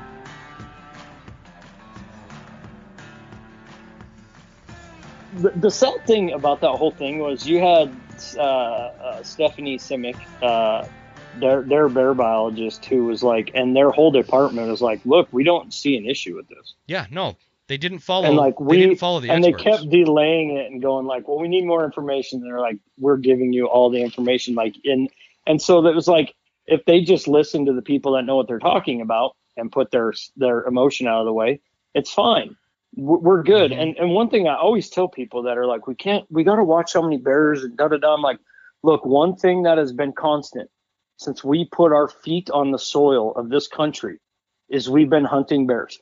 Yep. And even before that, the Native Americans did it. And what's what what are we seeing right now? Why all that constant hunting has been going on? Record populations of black bears. hmm So I think that's a pretty good uh, little token to say how is hunting ruining black bear populations? Yeah, It- it is not. Such a good point. That's such a good It is point. not. And the spring bear thing is silly. It, it is just silly. It's a limited quota spring hunt to, to I top it all off. I know it's not It's even not like an over the counter hunt. thing. Yeah, it's. I mean, no, uh, what was it like? it's 250 tags? it for the amount of bears that are in Washington, it's like ridiculously low. Like I think Mhm. Washington in the lower 48 is one of the highest density bear states there is. Yeah. And oh, they have a ton they have bears, a dude. they have a spring quota, a, a limited quota entry. I'm like that is silly, and there's guardrails in place so we don't kill sows with cubs or we don't kill cubs. Like we there's regulatory mechanisms in there to debunk everything that they're saying. Totally. But it was just when you have a commission and they knew going into it, they're like, I got these people talk. They're like, I bet we can get them in a four to three vote. Are you on my side? You on their side? They knew they had it the second they got their new appointees, and it was a done deal. Yeah, I was super worried with the with the new appointees and and uh, man, what a blow! What what a freaking It, it is, Um, and that's supposed to be our avenue to to manage wildlife, and and now I look at it as a laughable uh, commission. You know, I, I Mhm. just don't think they're ever going to do anything science based conservation wise. they they don't have any credibility. Um, if Nope. if if they would have listened to their own biologists and Yep. and followed what the advice was of their own biologists and uh, you know understood the outcry, the public outcry from sportsmen and and the conservationists that actually know the the real biological science that goes into the wildlife management systems and, and a spring bear that is less than 10% of the population in tags of which only like I don't know 60 or 70% of those tags it, it, it was a high ratio of success uh, in, the state of Washington but that that speaks to the the robust population that is there and so Yeah. um, it, it's a it's just a it's this big combination of uh, it's it's this big bag of bullshit that got blown out of proportion. It's really what it is, carried by this these commission that had an agenda from the beginning, and now our friends in Washington are screwed out of a bear season in the spring. They can't even draw. It was already a draw, and now they, they don't even have that option. There's there's guides over there that depend on that revenue for their guiding service, and y- you know you can bet if it was some liberal uh, company selling vegan tofu out of a Chevy pick or no, it wouldn't be a Chevy. It'd be like a one of those hybrid cars or whatever. What, what are those called? A Prius. Prius. Selling that, you know, the the, the state would never step in and in, and infringe on that type of business. But a but a, a bear hunting outfitter, screw them, man. screw them and their their families and and uh, the revenue that they were depending on from the spring bear hunt. I'm so mad about Yeah. it, man. I'm I'm so it, it, it makes me crazy and and and the- it's just it, it's going to be something that we're going to have to keep our eye on everywhere um Mhm. you know it, you're even starting to see it down in southwest uh, arizona new mexico and stuff where you don't traditionally think that stuff's going to happen yeah. well they're going to see this and they're going to be like huh how did they get that done in washington let's do that Yeah. Oh, totally. It's going to spread. That's that's Mhm. why we have to watch it. We have to pay attention in California. What's going on there? Um, yep when is that? When, when is the deadline for the California Th- situation? this week this Is- week is coming this up week? uh, yep i think it's the 20th i think they're going to hear it like that thursday or friday Okay. um, they'll they'll hear they'll decide on that petition. So there's still time to. Uh, they're gonna uh, Howl's gonna do a big uh, like a pre meeting with anyone on Zoom that wants to get on there. If you get on their website, you can get on there, talk about the issue, and then they're gonna have a comment period. I believe the the next day or like two days later during the meeting. And then the commission will decide whether or not to like move forward with it or not. Because it's a it's a petition, right, to end bear hunting. Yeah, yeah, it was a petition that is based on just total dog shit science Yep. and research that I was just laughing at most of it. Um, but that they they have the they have the power as that commission to say, look, this is stupid, it's gone. Yeah. Or they can say, well, this might merit some some information from, and so th- that's kind of where we're at with that. But yeah, it, it's a big important uh, day next week. Have you gone on to the California Fish and Wildlife um, website? I, I think it's Fish and Wildlife. I can't I can't keep up with all these different state agency I know. um, and and and pulled up the uh, the commissioner tab, and actually read what these commission like their backgrounds, uh, I haven't like read on the actual Um, commissioners. I've been on that commission tab a bunch, but I haven't actually read on the the actual commissioners much. Yeah. Um. Well, I have. I, I I'm worried for California, man. I, I'm, I'm Are ya? worried for California. It's uh, the the commission from from what is written on the kind of like the, their little biographies and stuff. It's not looking good. It's not looking good. So uh, I'm That's hoping unfortunate. I, I'm hoping the sportsman's voice can can have more of an impact than it did in Washington, and it's going to take a lot, man, because hunters were vocal in Washington. I, I I'm actually, for me, I'm. I, I know we, we spend a lot of time uh, ragging on sportsmen being asleep at the wheel and hunters being asleep at the wheel when these issues come up because they have been in the past. But I tell you what, um, more than I've ever seen did sportsmen come together and hunters, you know, rally uh, in Washington. Absolutely. And and it just Across the country. Oh, there oh, yeah. People like, yeah, I, I had dudes emailing me from Georgia uh, asking how they can help Washington hunters.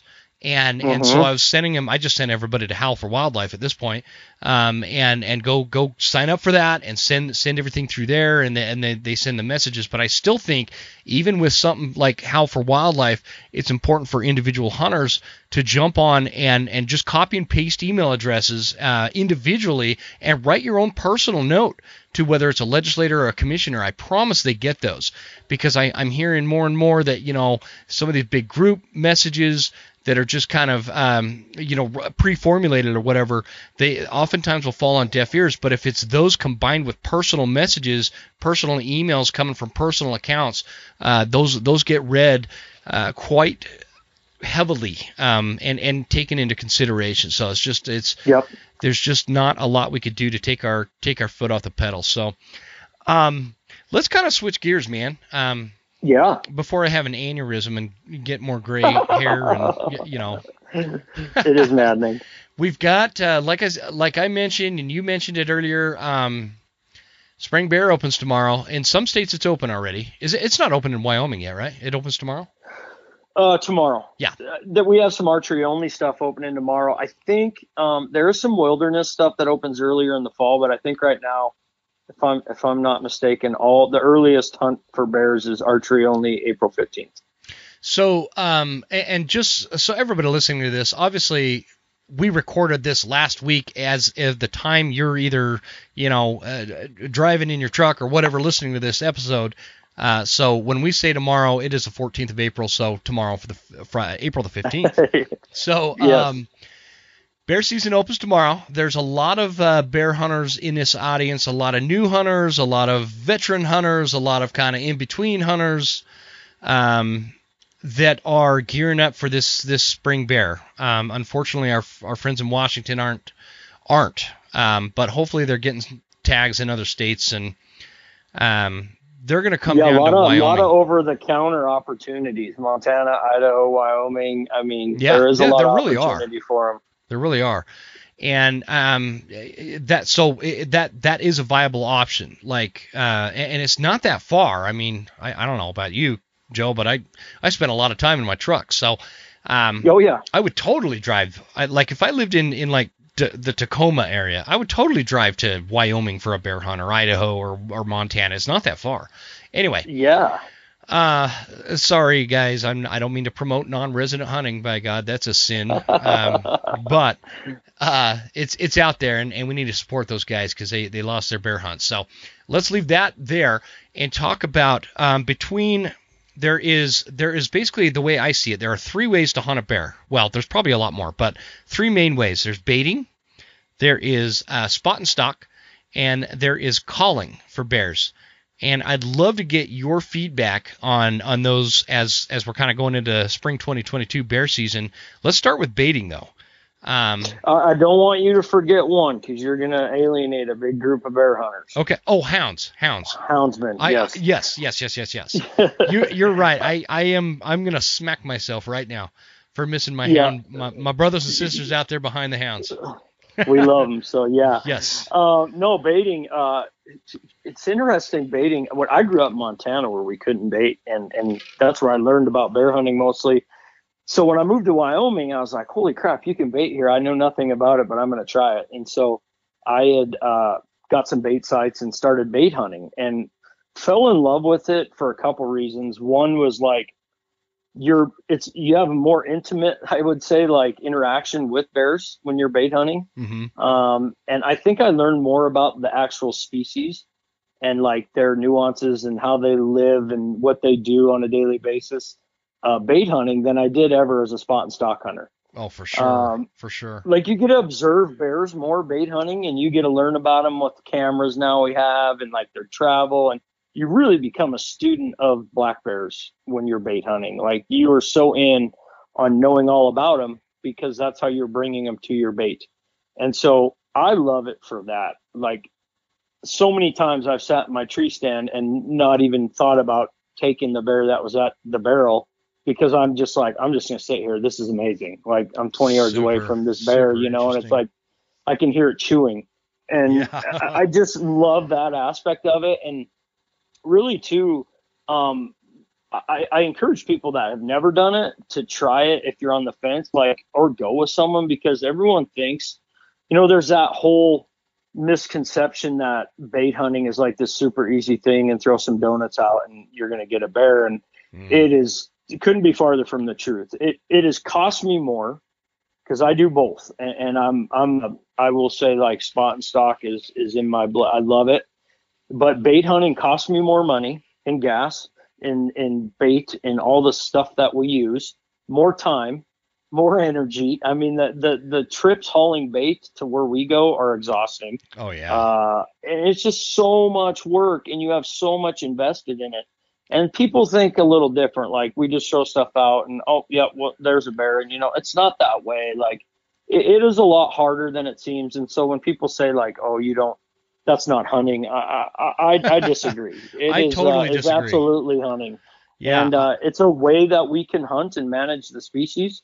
We can also learn about the species. And what a great way to get new bear hunters in the sport. Like mm-hmm. you take a kid out that you're dragging around the mountains every night trying to find a bear for him through the glass and like, man, we're not doing it, but you can plop him in front of a barrel in maybe a couple days, look over a couple bears and like have some cool interaction with them and, and teach them about bears. I'm like, that's such a great way to get kids or new hunters into the sport is bait hunting. Mm-hmm. And so I, I love it. And it's, it's a great tool. Can I can I add one thing to what you were talking about to as to the Mhm. the difficulty level with baiting? Is Yes. like you said, people people have this perception that you just throw some donuts out there or whatever, and then you sit there. Uh, it's not like that. It's, it's not like that at all. You have to locate an area to set your bait in which the wind isn't going to give you away, in which sound, sight, you, you know, you got to remember that bears smell what was it like four million times better or something crazy uh, than, than humans. It's it's not four million, but yeah, they could smell two miles away. They could smell two miles away, and It's, they uh, better are than a bloodhound. They have Yeah. ridiculous noses. And what I noticed about bears, man, is they are not like elk will, especially in the rut, they will periodically drop their nose guard. They they will drop their guard when it comes to scent, and they will come out eh, out of curiosity and check something out. Bears, I don't think do that. I, I Rarely. think they, they don't ever throw caution to the wind and say screw it, let's see what happens.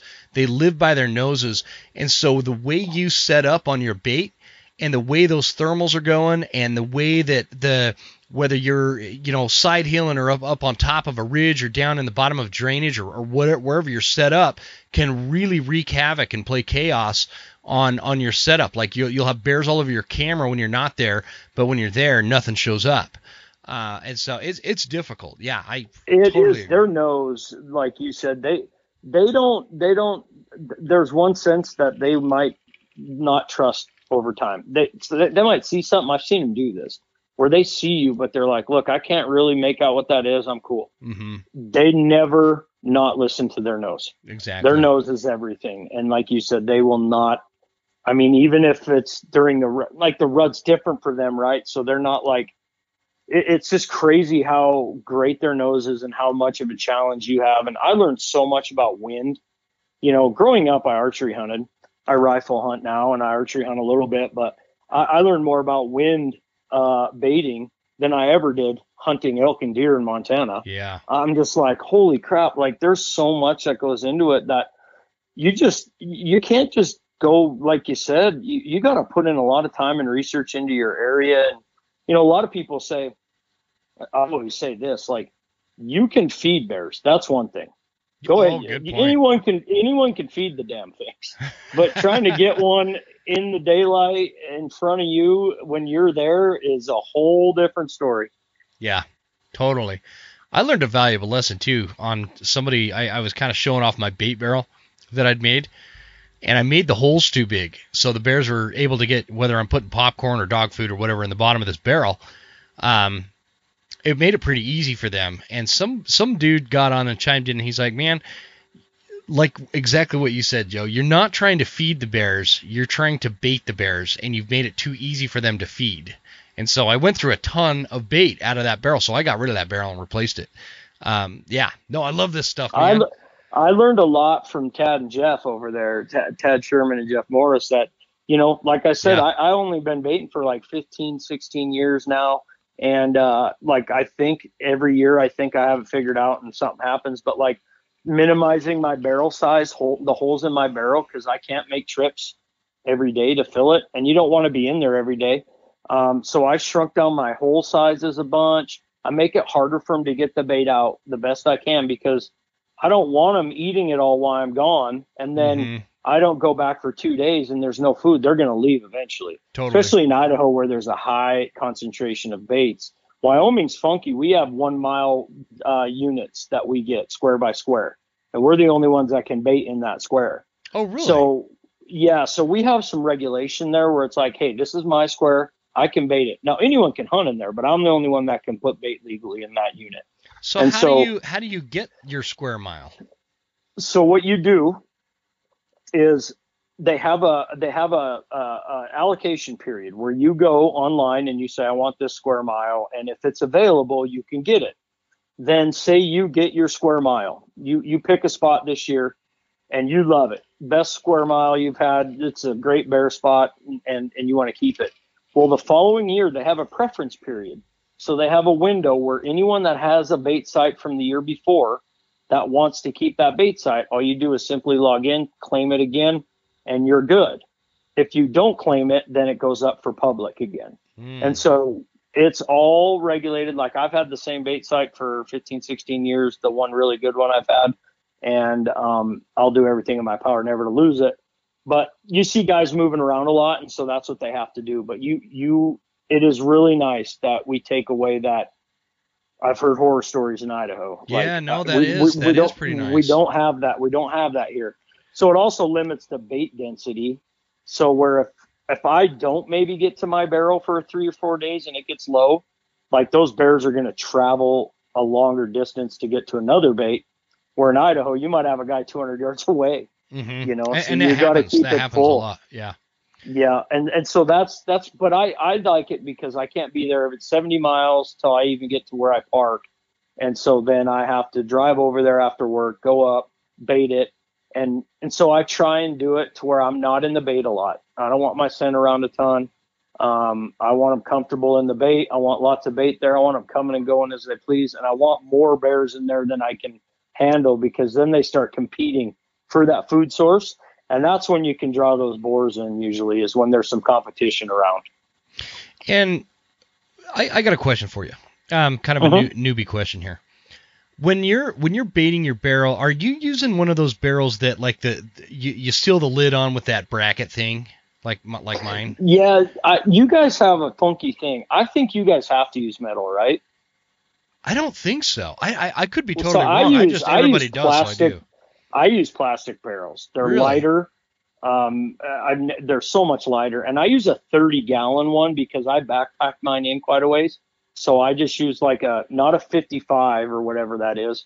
I use the next size down, and then what we do is uh, I have a buddy that builds them. He actually cuts a, a small square in the top of it through that plastic, and we put a latch on it, and that, that's how I get the bait in. And then I shut it and latch it, and then I have a small man, it's not a very big hole on the front. And then I have some holes on the side, tiny little one inch holes on the side to let like grease come out and mm-hmm. let them get a piece of popcorn or dog food here and there. And then I ratchet strap them to the tree and chain them a little bit higher so they can't just like muscle that thing around and tip it over and get all the stuff out.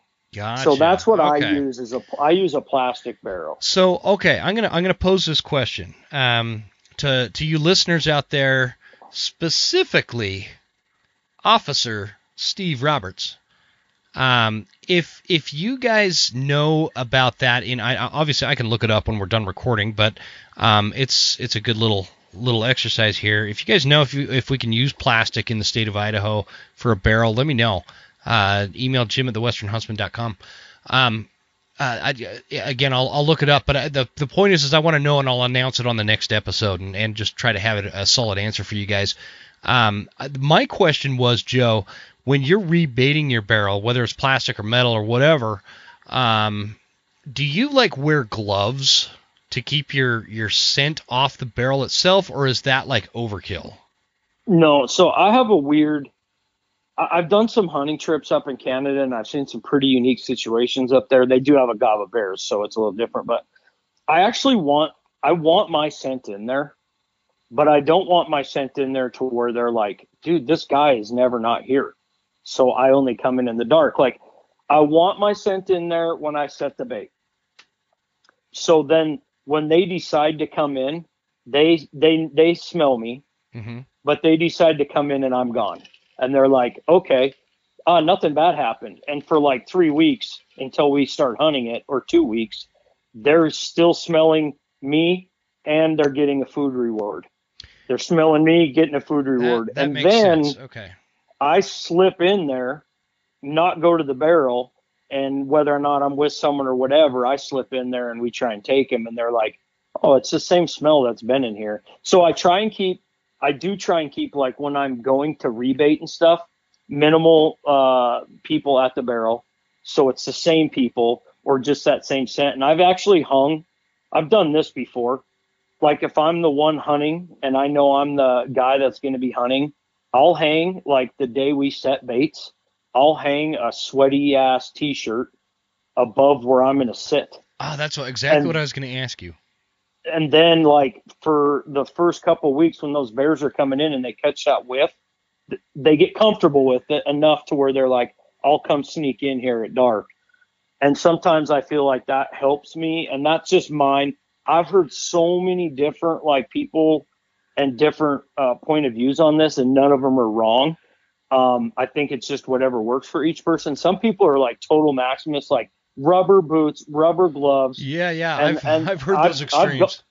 I've gone through that too in my head. I'm like, maybe I should be doing this. Like I've had a bad year, and then it's like, Mhm. well, for me mentally, that's what works. But I, I, I don't think any of them are wrong. But that's what I do. No, and I was I was that was one of the lead. Um, I'm sorry, follow up questions to to what you're saying is, uh, I got a buddy who he's he's a he's a guide for for bear.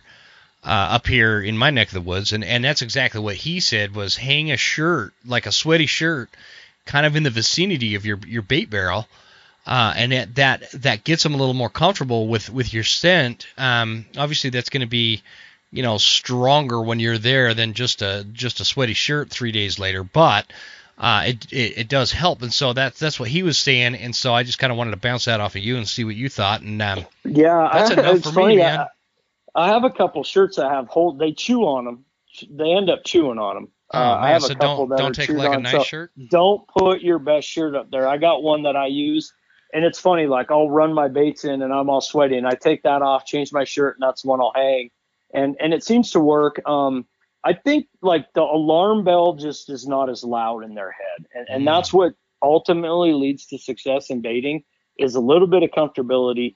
They always know they're doing something wrong. If you watch them come in, they I think they always know you're there, and I think they always know they're doing something wrong. hmm They never uh, little bears will come running in like do do do do do, but like a good bear is like they're sneaking in, they're looking over at you, and it's almost like dude that thing knows I'm here, Yeah. but it, it it probably doesn't, but it's smelling and it's just like okay, nothing's really that much different than last night. Something's I'm gonna off. sneak in here. So yeah, so I think that with baiting, it's just comfortability. Now I like my bait sites and my tree stands to be close.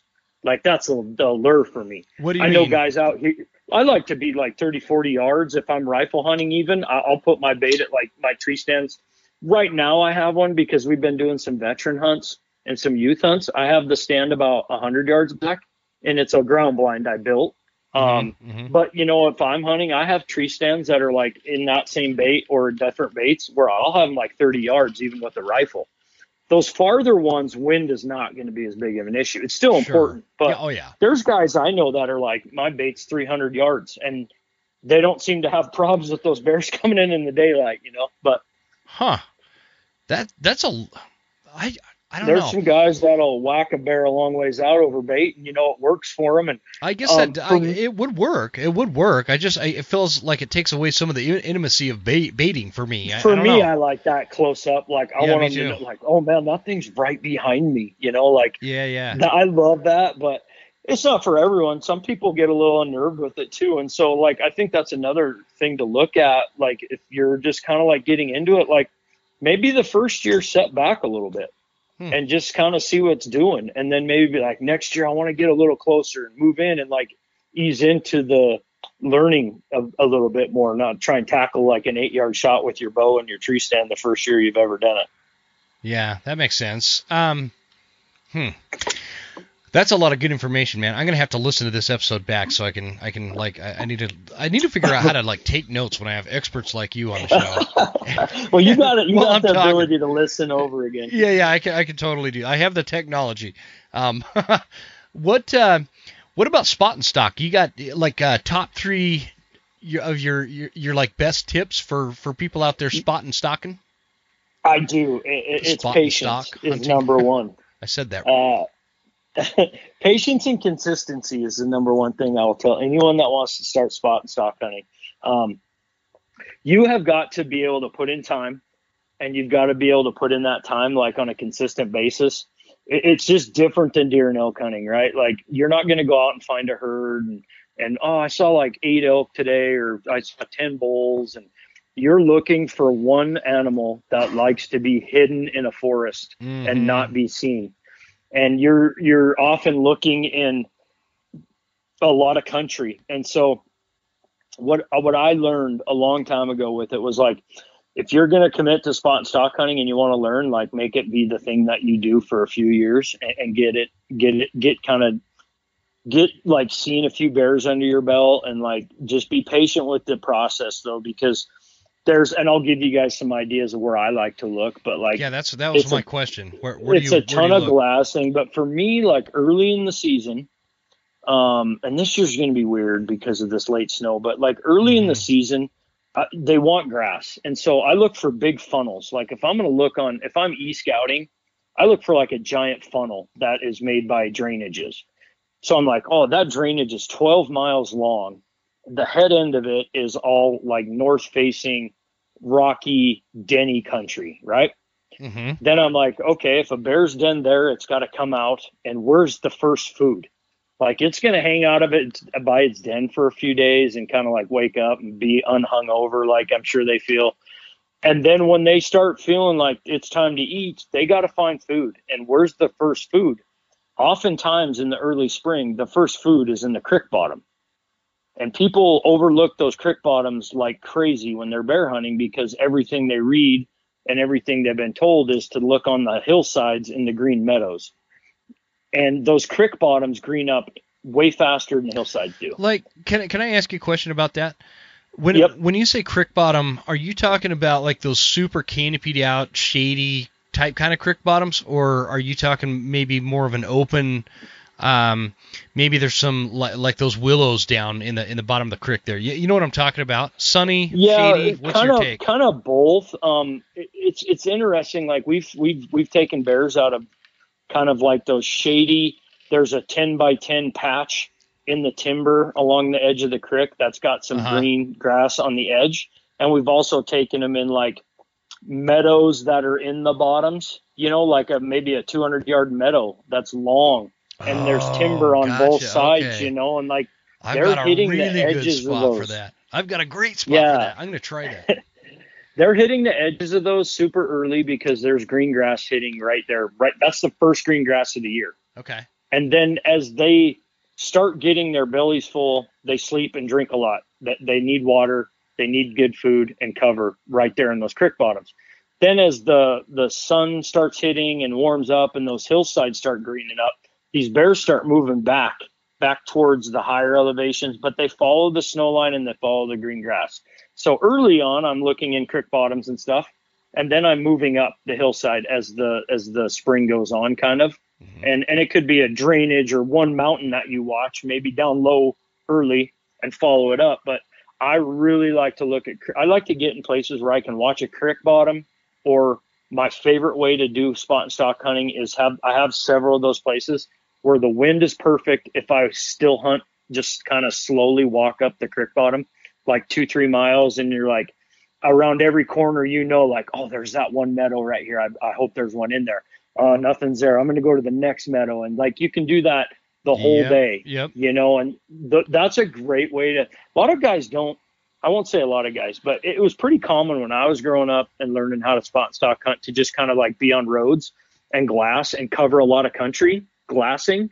And I kind of learned like there's not a lot of dudes out just hiking spring bear hunting.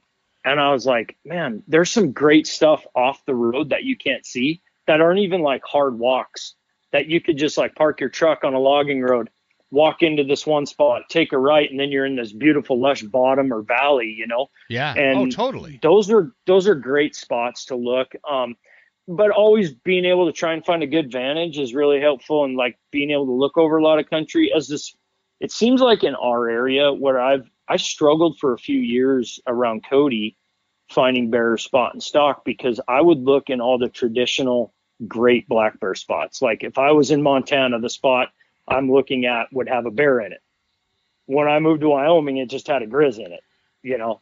So I was Are- like, are you talking like like those dark timber kind of areas, and because I don't like timber, like meadow, like a big park on a hillside surrounded Uh-huh. by timber, and there's only one thing of grass, and it's in that park, and that's where a bear's at. Or like a beautiful, long, lush green meadow. There's elk in it and stuff, and at the head end of that thing will be a grizz. And it's like everywhere I was kind of learned to look for black bears had grizzlies in in Wyoming, and I'm like, I was going years. It's like six and seven to one for every seven or eight or six grizz I'd see, I'd see one black bear.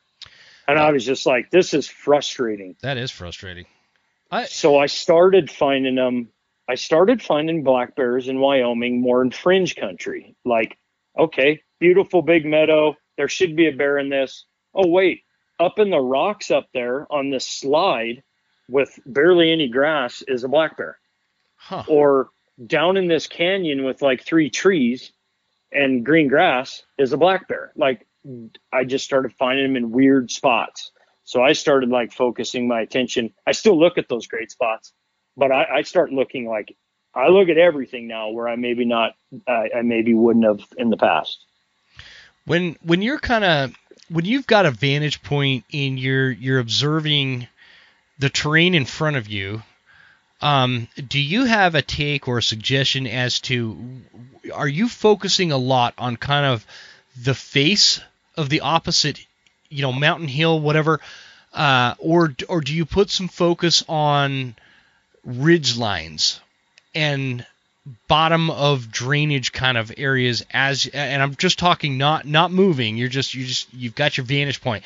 The reason I ask I guess Joe is there's this one spot that I hunt uh, actually I hunt elk there uh, but it's like these two smaller creek drainages and when I say small they're like you know you just kind of hop across it. Like that little creek what's that movie where they're guarding the bridge and they won't. He won't. The the dude won't let the the people cross the bridge. But it, I mean, you oh, can just hop. Uh, men in men in tights. Yeah, that one. That one. And they're and they're yeah. like the dude's like this ain't exactly the Colorado, and just jumps across it, yeah. and, the, and the guard gets yeah. all pissed. Anyway, you know that's what I'm talking about. That size of kind of creek, little little stream coming down the bottom of the drainage. But what happens is they're coming down in like this V shape, and there's this like beautiful ridge that goes between them up splitting the drainage in two. And oh, I've, yeah. I've seen a ton of bear tracks on that during elk season uh, specifically on the lower half of that where they kind of where the two creeks kind of meet and make form the bigger drainage yep. going down the rest. Is that is that a viable place to look in the spring or is that more of like a fall bear hunt? It, it's interesting like I, I, think it sounds like it's an awesome spot. Like I, I love spots like that. Like especially if you can't see it from a lot of places yeah, no, you can. not It's a hike. it's a hike. Like nobody. They can make their living in like a very small patch, and it's mm-hmm. funny how they like to be in the shadows. They like to. They love the shadows. It seems like you okay. know, and they'll be out in the middle of the sun, but it's like I just seem to see them more like on the edges, in the dark shadows, and those creek bottoms and those places where there's timber and grass. They feel so comfortable there, right? Because that's their. They're not out and vulnerable, and so I think like that just because there's tracks in the fall, I don't know that there wouldn't be tracks there in the spring either. I guess it'd be a snow thing, and, and there's probably some bears using it in the spring. I mean, you got that V. That's what I look for. That funnel. Yeah, it's got to come out of the yeah, high country. Yeah. They're going to come down, and the, they're going to just follow those creeks down, and they follow those creeks down. And bears are like people, path of least resistance. They are going to try and go on trails. They're going to try and go on edges where they don't have to go over a ton of logs they're they're they're cons- they're conservationists, man. They're always thinking about building building it. fat. Yeah. They're always they're like, how do I conserve energy? How do I conserve fat? How do I do this? And so they just take the path of least resistance to the first food they can find. And that sounds like a really good little pocket there. And if you could find a spot like where you could see some of it or maybe still hunt into it a little bit and, you know, kind of get on the edge and just sit in glass and there brings in calling, great areas to call. Hmm. Okay. Okay. Let's talk about calling for a minute. What um, what do you recommend call wise? I use what I've always used, and I don't know if it's right or wrong. I, I have two calls on my lanyard. I have like a predator call, um, so it's just like a rabbit in distress. Uh-huh. And then I have a fawn bleat that I use, and those are basically the only two that I use. And I've I've had some mixed results with both. What I did a few years ago, when I was still living in Montana, I bought a fawn decoy. Son of a and, bitch, uh, man! I had my my fawn bleat. I wanted to, I wanted to try it and, and have you give me feedback on. I had my predator call though. Those those big bears eat a lot of fawns, you know, and that that's mm-hmm. one of mm-hmm. their main food sources. I see it on bait seasons when we bait. Whenever the f- calves and the fawns start dropping, we start seeing less of our our big bears on camera. Um, oh, and, and we bait we bait in a calving area. It, it's just kind of where they're at most years. And so I think what they're doing is they're like like bears supplement with bait. That's not their only. They, they they'll eat grass over bait, mm-hmm. and they'll eat fawns and calves over bait. So I like to use like anything. Like I feel like a rabbit call is great to get their attention, but honestly, like a fawn bleat and then a fawn decoy that I've used I've hunted a lot in Montana on calving grounds with calls and, and decoys. And what? You don't happen to have your you don't happen to have your bleat call there, do you? I do not. Okay. Uh, all to, my stuff. It's like uh, Now that's my that's my rabbit in distress call. Hang on. Dang, I thought I had it sitting right here, man. I was gonna I was gonna totally I have a I have an elk calf call, but I can't honestly like anything like that. That's what they key in on it. I think certain times of year they work better. Like Doug Doug Bowes in Washington's a great caller, and and he does a ton of it. Mhm. I call most of the time. I don't call early season. It just seems like I can't Like, get him interested so- in it. early season defined by like pre May 15, you think? Yeah, I guess it depends on where you're at and how long the bears have been out and on natural grass and stuff like that. Mm-hmm. It just seems like they get to a point where they're like, okay, I'm ready to start like finding other food sources, whether it be meat or bait barrels or whatever. And that's kind of the key. And I think it's always kind of around calving and fawning season. And so those are Okay. great times to be out there with a call when you know fawns and calves are hitting the ground and you're in an area where maybe they're doing that. These bears will, these big boars and even some of the older sows will frequent those areas. They've done it for years, and those are great areas to call. Gosh, I wish I had that call. I so wanted to get your take on on how you like what do you define like exactly how do you do the fawn bleat? Um, Yeah, Is it it's just playing to- around with it. Are, are, are, I'm just going to use this other call just to kind of give you an idea. Uh, it's it's a fawn, or I'm sorry, this is a like a rabbit in distress call, but I'm going to mimic like I'm doing a fawn bleat, and and I want you to kind of tell me what I'm doing wrong with it, okay? Because I'm screwing it up. Um, is that okay? Yeah, go ahead, buddy. So uh, let me see what this thing even sounds like. I don't even know what call this is. Okay, so just something like.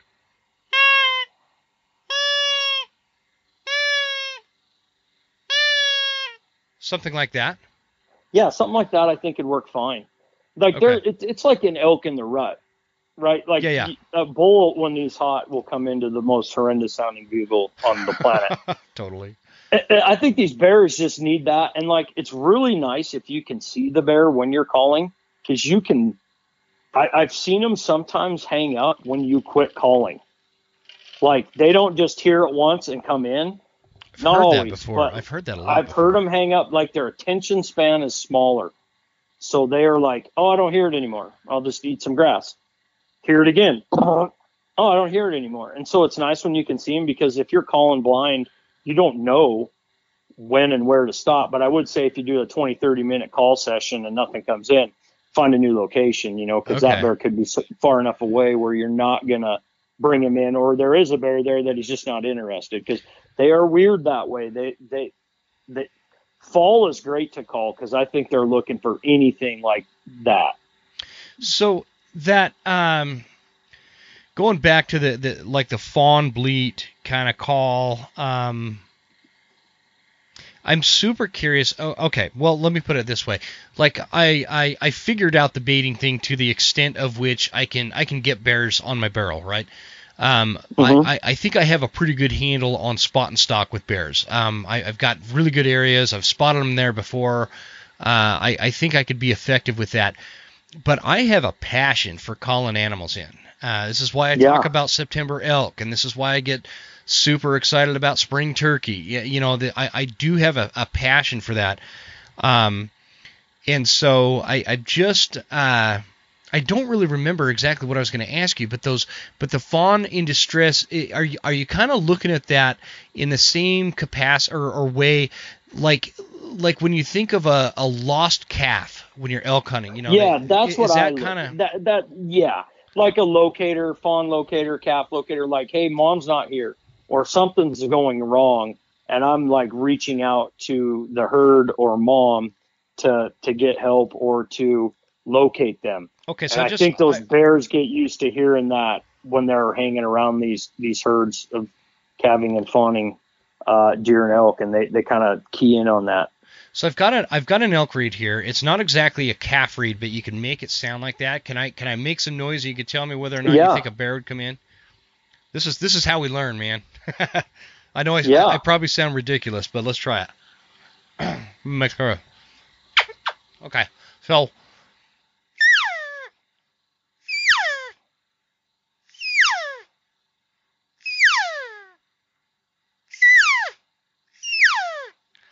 something along those lines.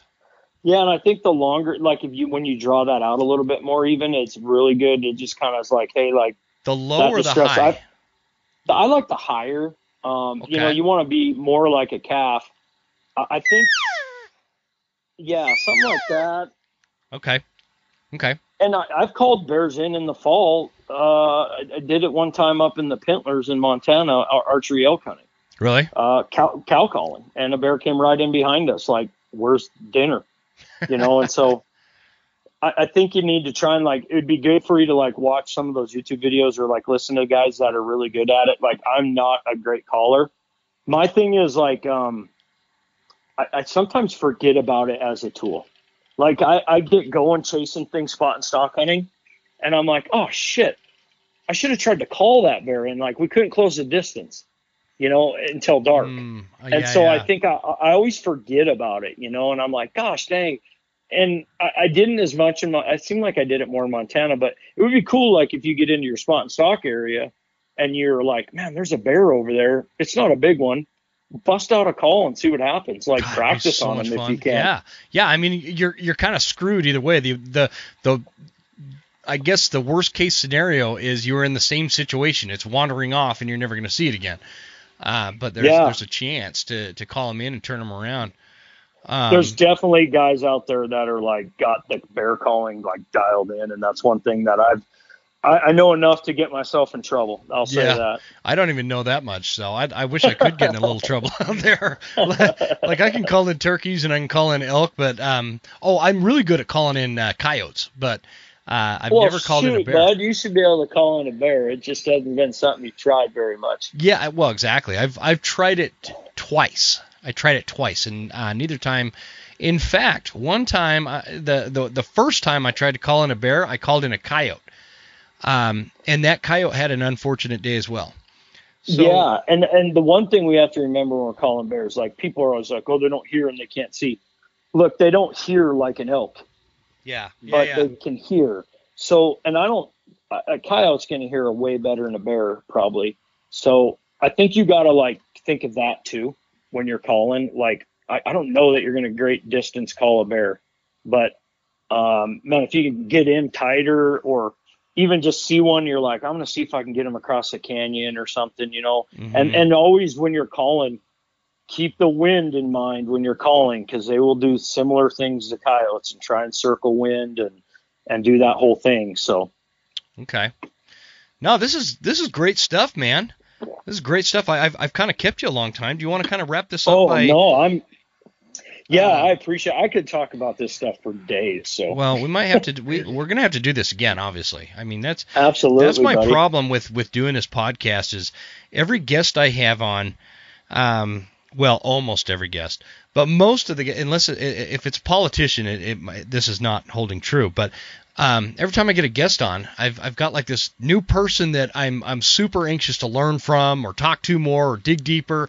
And I'm always like, okay, we're gonna get you back on the show, and I, I like legitimately mean it. And so I, I want people to come back on the show, um, and and and let's talk more because we we just kind of scratched the first or the scratched the surface with the first discussion, and I feel like that it's the second and third discussions where things get really deep, and and we, we really cover some distance.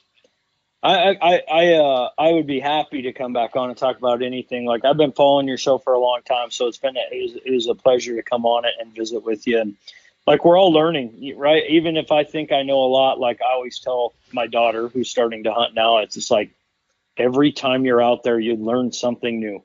Like even Yeah. if you think Oh, you're an sure. expert or like listening to podcasts or reading books or anything, like we'll never know enough. And Mhm. so, like, if anytime I can learn or, or talk to someone else about it, I love doing it. I, I love to learn and, and to, to share my passion. So, Me too.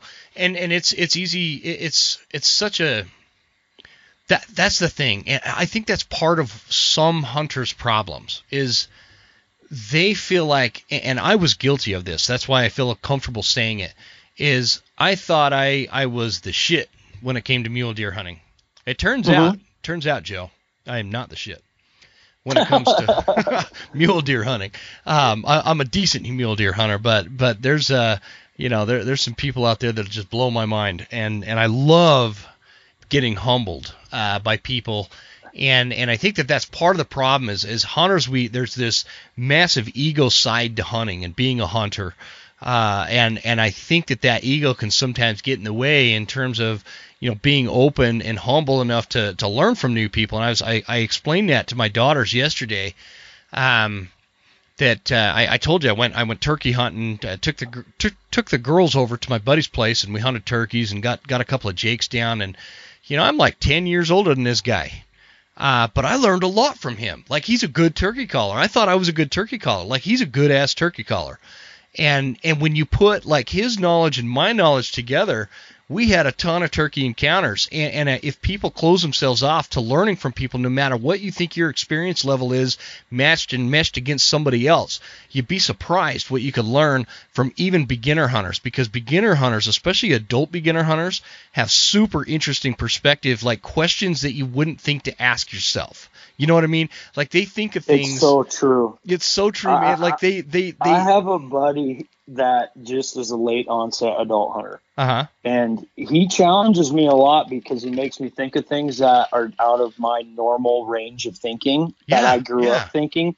Like, well, we can't. This is this way, and he's well, why? Well, I don't know. That's just the way I grew up, you know. And so it's like Mhm. I, it's very interesting perspective. I love it because and the excitement that they have is like reinvigorates me. And, Oh, and when I get around people like that that are like so excited, and I'm like, like I I'm never burnt out on hunting, but I forget they remind me why I love it. yeah. Right? They're So like, true. this is so cool, and you're so lucky you've done this your whole life, and you're like.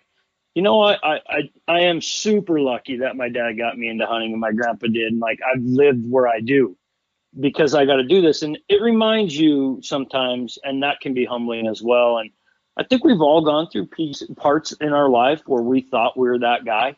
And I Mhm. think that's a progression of hunters sometimes is like you go through like learning to I'm the expert to man, I thought I was the expert, but I don't know shit. yeah. And we're all at, getting to that stage now where we're like, man, if I can learn more, like yeah, totally. I, I, I'm going to be better and I can share it with other people. And that's how I feel about bear hunting. Like I, I admittedly like it's my passion. And I people are always like, man, you know, and I'm like, look, what I know probably compared to some bear hunters that you'll never talk to is small. Like there are guys Mhm. out there that'll run circles around most of us.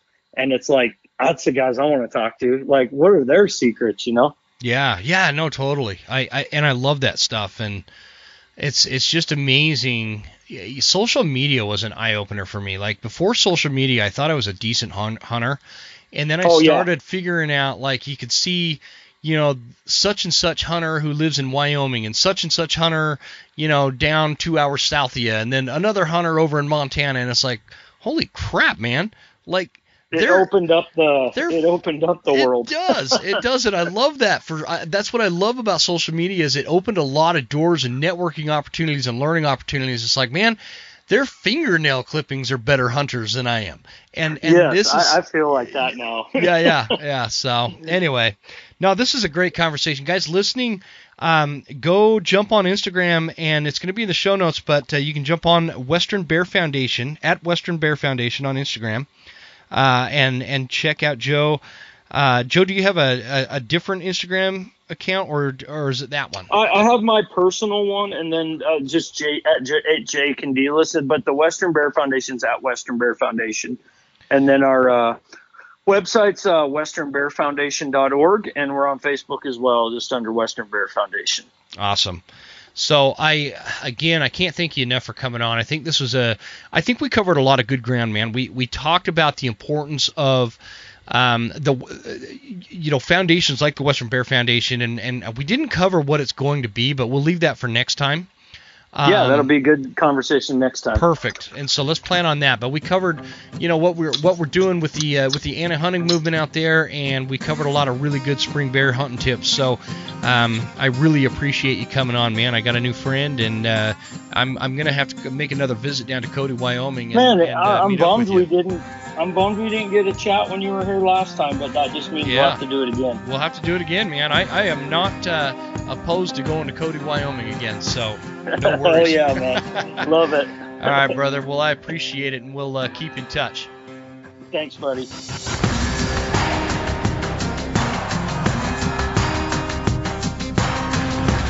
You made it all the way to the end. Thank you so much for tuning into the show. We sure appreciate your support. This is Jim Huntsman signing off and reminding you to check us out at Instagram at The Western Huntsman and on Facebook at The Western Huntsman. And you can also check out the website at thewesternhuntsman.com. Thanks again. We'll see you guys next time. Stay Western, and I'll see you on the mountain.